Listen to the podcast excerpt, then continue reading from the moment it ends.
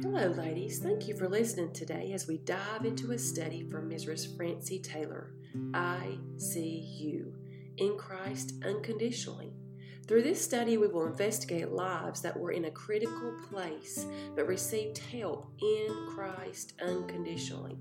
I pray this lesson will be a source of help to you today.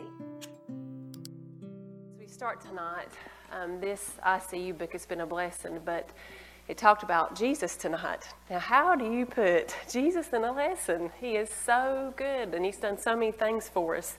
But there's no humanly way to describe the attributes of Jesus. There's many and many, and He's more and more things to us as we get older. And as we mature and go through different things, He becomes more and more things to our lives.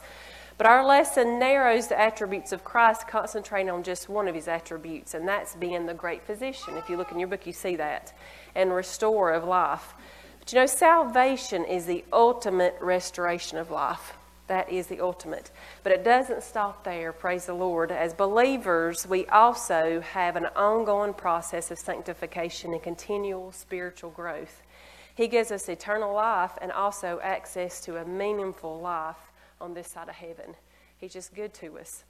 He gives us, um, Uh, serving Jesus is the best life. I was just thinking about that, how good it is to serve Him. And leaving him, letting Him have full control of our lives. That's when it's the best life, is when you give Him everything. And I started thinking about that. Who is Jesus to us? And like I said, it's good just us to think about that. We all are so busy as wives and mothers and school and different things. We all have different hats that we wear, and we're all busy. But you know, there's something about being quiet, having a quiet spirit, and just thinking about what the Lord's done for us. And sometimes we just need to stop and think about what He's done for us. And um, I know sometimes that the Lord stops me to make me think. And um, but I sure want to humble myself down before I get humbled. But I, we do occasionally. We need to often think about what He is to us and how good He's been to us. But I started thinking back to that lesson. Remember, I taught on having a fishbowl Jesus, and that you have that fishbowl, and that's what a lot of families want to do.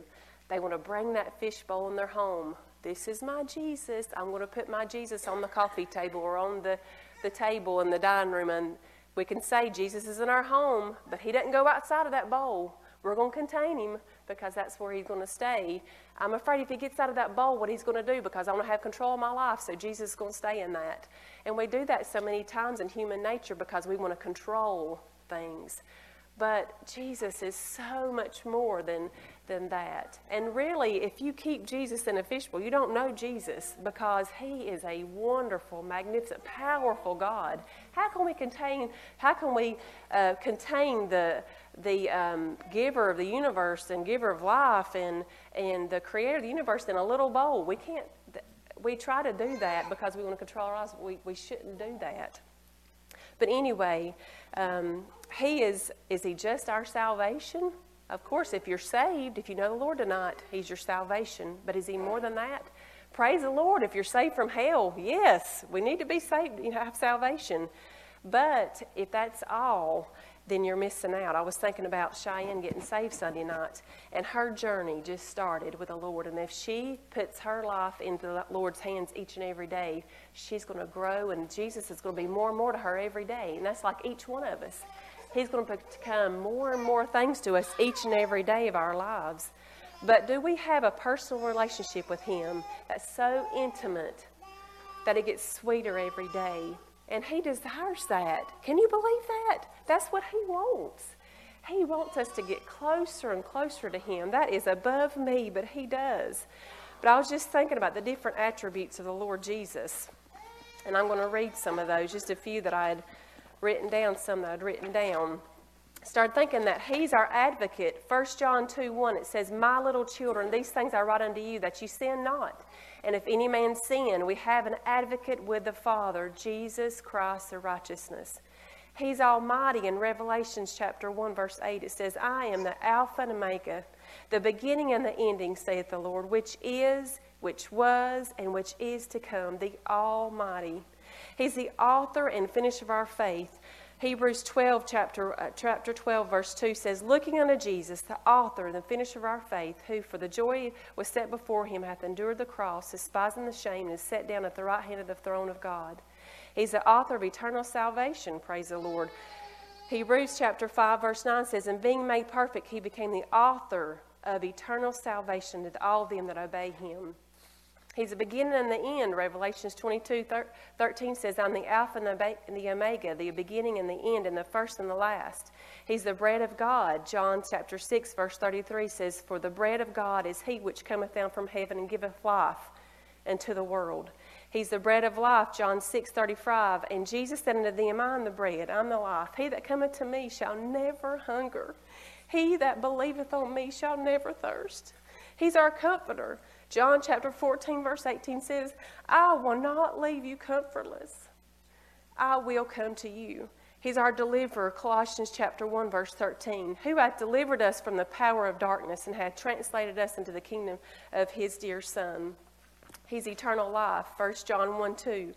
For the life was manifested, and we had seen it, and bear witness, and showed unto the eternal life, which was the Father, and was manifested unto us. He's the everlasting Father, Isaiah 9 6 says. For unto us is born, unto us a son is given, and the governor shall be upon his shoulder, and he shall call his name Wonderful, Counselor, the Mighty God, the Everlasting Father, the Prince of Peace. He's faithful and true, it says in Revelations 19 11. And I saw heaven open, and behold, a white horse. He that sat upon him was called faithful and true. And in righteousness he doth judge and make war. He's the good shepherd. John 10 11 says, I'm the good shepherd. The good shepherd, shepherd, excuse me, giveth his life for the sheep. And I'm so thankful for that. He's the giver of life for all of us. He's our high priest in, cha- in Hebrews chapter 3, verse 1. It says, Wherefore, holy brethren, partakers of the heavenly calling, consider the apostles and high priests of our profession, Jesus Christ. He is the I am in John chapter 8, verse uh, 58. Jesus said unto them, Verily, verily, I say unto you, before Abraham was, I am. He's Jehovah. He's King. I've got verses for all these. He's the Lamb of God. He's uh, our Redeemer, as uh, Job says in um, 19, chapter 19, verse 25. He's the Rose of Sharon. He's the Son of the Highest. He's truth. In John 14, 6, it says, He's the way. Jesus said unto them, I am the way, the truth, and the life. No man cometh unto me but the Father. We could go on and on with Scripture and say what Jesus is. And that even if we say it or not, the Scripture says, says it. He is many things. He's wonderful. And um, even if we don't say it, like I said, the Scripture confirms what He is. But I wanted to go to uh, Matthew chapter 16 tonight, if you want to turn there. Matthew chapter 16. I've used this devotion before, but this is what the Lord put on my heart to teach on tonight, just very shortly. It's real short. In verse 16, the Lord and his disciples were about 28 miles north of Bethsaida. That's where they were at on their journey together. The elevation was inclining to about 450 feet as they traveled up. They were traveling up together to um, Caesarea Philippi and they were about, they stayed there about a week. I'm just telling you background. I like to know background, so when I read the scripture. They stayed there about a week, and the Lord was getting the disciples ready for him being crucified. So, you know, he always wants to equip and help the disciples just like he does us because he loves us so much and he cares so much. And so, there where the disciples was and the Lord Jesus, they were in a boundary between a Jewish and Gentile territory. And they had been in a Gentile territory for a period of time, which was out of their league, a lot of different things and customs. And so they were away for almost all, during that time they were away, they were in mostly a Gentile territory, like I said, and the Lord wanted to think for a minute. So many times, like I said, we just need to stop and think. And so we'll go to verse 13 through 17 of chapter 16. When Jesus came into the coast of Caesarea Philippi, he asked the disciples, saying, Whom do men say that I, the Son of Man, am? And they say, Some say thou art John the Baptist, some Elias, some others Jeremiah, or one of the prophets. He said unto them, But whom say ye that I am? Whom say ye that I am? And Simon Peter answered, you know, we talked about Simon last time. Remember? I can just see Simon Peter, Peter stepping up and standing up and saying, Thou art the Christ, the Son of the living God. I can just see he has boldness and excitement. He's not just saying, Thou art the Christ, the Son of the living God. No, he's saying, Thou art the Christ. He has passion. Thou art the Son of the living God. And that pleased the Lord Jesus because that's why he came. He said, Jesus answered and said unto him, Blessed art thou, Simon Bar Jonah, for flesh and blood hath not revealed it unto thee, but my Father which is in heaven. So, the Lord Jesus, he was what the teacher that he was. He was the disciples, he was teaching them to think about not just what man says he is, but who is he to you? He was saying, disciples, each one of them, he was looking at them probably and saying, But who am I to you? You. And just imagine him looking to the different disciples. So tonight, the first thing I want to see is that his question was public. It was a public question. That's the first question he asked. Whom do men say that I, the Son of the Man, am? And so then the disciples just started answering. So the first question is he was saying, Who do they say publicly that I am? And you know, every one of us can look and we all have different opinions. Everybody else, everybody does. But when you look at ourselves, not what everybody else says. You know, if somebody testifies, talks about well, that's wonderful what the Lord is to them, but you know, you can't go on their testimony. The Lord is something different, or should be to every person in here individually. So that public question, whom do men say that I, the Son of Man, am? The public had a lot of respect for the Lord Jesus. You see that because the public was saying that Jesus may have been, that they thought he was Elias, Jeremiah, or John the Baptist. That's wonderful prophets in the Old Testament. And John the Baptist, a forerunner of Christ, he was a wonderful man of God.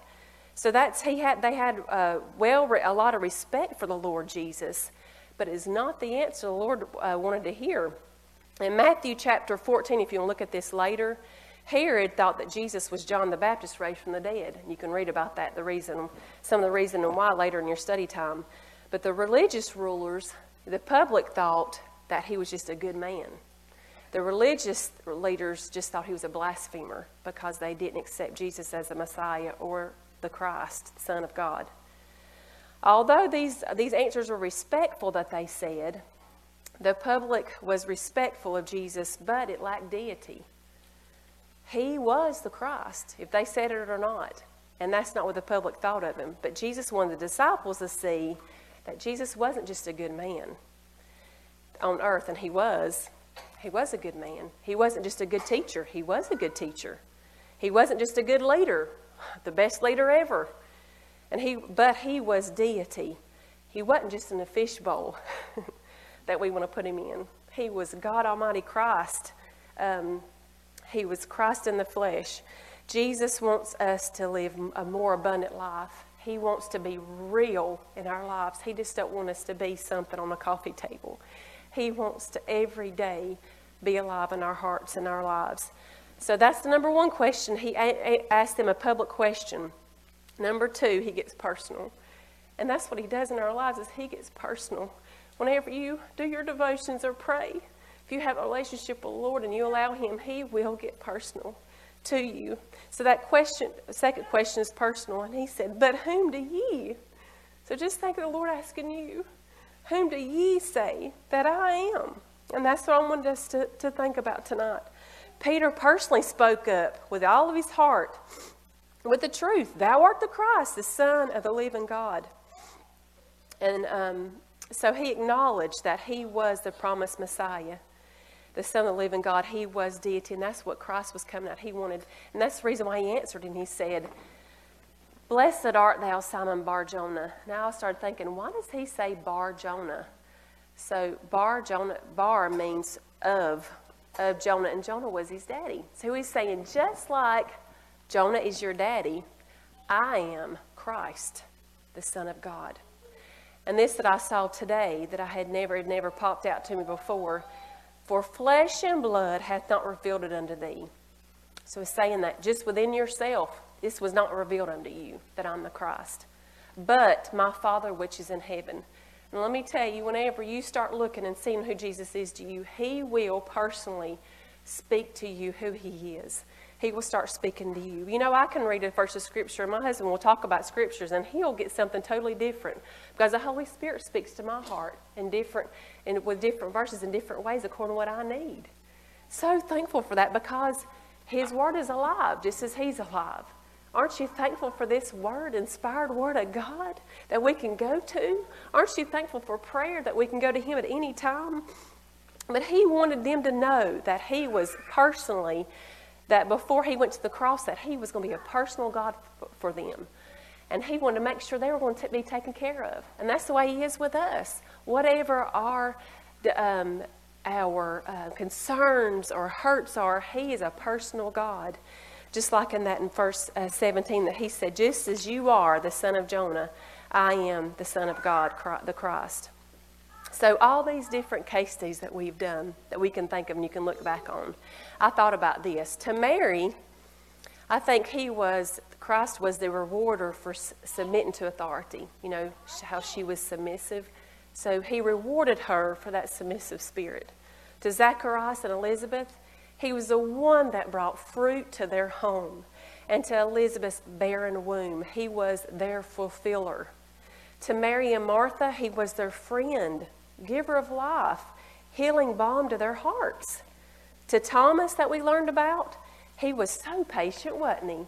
How patient is he with us? He was so patient with him and a friend, giver of a belief, and increaser of his faith. To Peter, that said, Thou art the Christ, he was a patient teacher to Peter, wasn't he? And directed him in the right way. So, what is he to us today? And look at the, what you had already listed, and just thinking, I'm sure we could list many more things at time preventing what Jesus is to us. And I started thinking about more different situations in the Bible. I thought about the blind man. He'd probably say, He is my healer, the one that brought sight to my eyes. The dumb and the deaf man, he could say that He is my cure, the one that gave me sound to my ears and words to my tongue. The man by the pool of Bethsaida would, could say, He is my miracle worker, the one that showed me I didn't need the pool, I needed Him. The woman with the issue of blood would say, He's my physician. He did for me what no doctor or no amount of money could do for me. Jairus would say, He brought my baby girl to life. He brought my daughter back from the dead. He mended my family. Lazarus would say, He's my giver of life. He gave me my life back the woman being accused that day that he wrote in the sand, she could say, He's my defender. So you go through these different examples in the Bible, and the Lord Jesus were different to all them. That just like those, He's different to every one of us according to what we've been through. But with me, just with my testimony, I thank the Lord that He gave me opportunity and a chance after chance about getting saved. I grew up in a, in a, a good home. I grew up, grew up in um, a mother and a, a, father that loved the Lord, and um, I was taught right. And I just kept on going back whenever I got under conviction that I remember going forward, but I was always worried about who was around me. And so it was not a personal acceptance of the Lord. And I kept on saying whenever I would get under conviction, well, I've never done that. I've never done this. I'm not going to hell. How could I go to hell? I've never done this. And the Lord showed me one day, I am the way, the truth, and the life. You will not come to me, to the Father, but by me. And it was just like a ton of bricks. It was just released that once that sin burden was on my heart and I knew I was a sinner. And then the Lord spoke to my heart and I got saved that day. And I will never forget that. Because after that, the Lord became more than just a fishbowl, Jesus, that we just put as a family Bible in the, in, in the house. He became personal. Go back to when y'all got saved. Think about with the Lord, the th- different things that you've been through in your life, how the Lord's helped you, and the different things that He's done for you. And you know what He's done for us? He wants to do all the more for us.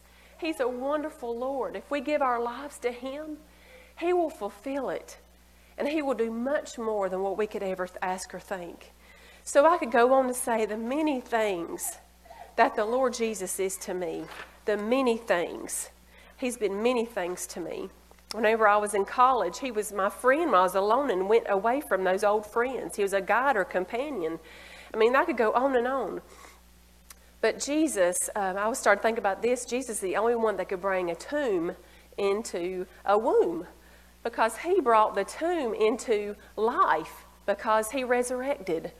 He's the only one that could do that.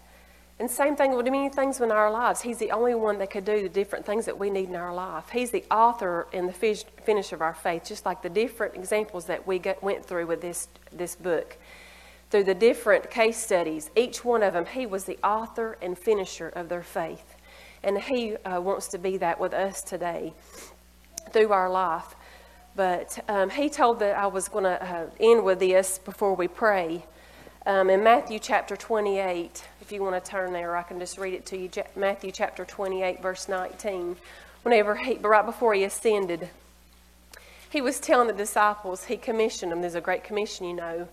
He says, Go ye therefore and teach all nations, baptizing them in the name of the Father and the Son and the Holy Ghost. He was saying, Everything that you've been taught, everything that I've done for you, you go and tell other people. Don't keep it inside. Don't hide your little bushel let it go. The bushel go off and let your light shine. That's what we need to do. What the Lord's done for us, we need to tell our testimonies.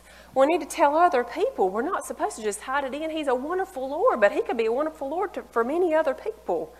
So He tells them that, gives them that great commission. And then He says, teaching them to observe all things, whatsoever I commanded you. And lo, I love this. He says, Lo, I'm with you always, even unto the end of the world. So He's with us, no matter if you think it or not. He's always with us, even to the end. What a wonderful, I wrote in my Bible, wonderful promise. Promise. He's with us. So no matter what we go through, He is with us. But I started thinking tonight that we need to continue every once in a while, just stop. And just sometimes, whenever I get down, you know, whenever we get down, most time it's because we're thinking about ourselves, having a pity party whenever I do that, I'll start writing down the goodness of God, what He's done in my life, and how good He is to me. Because I am so unworthy of how good He is to me. I think about whenever I got saved and the Lord gave me another chance and convicted me into salvation, showing me that my good works were sending me to hell. I'm so thankful for that. He gave me another chance. I'm thankful for the opportunities He's given me because, boy, I'm not deserving of it. I'm thankful for the ones that I've seen come to know the Lord as their personal Savior. Sure, not of me, but as Him. And each one of y'all have blessings that you can thank the Lord of what He's done in your lives. And uh, we're each of us is miracles. But I wanted to end tonight and just remember what Jesus is to us.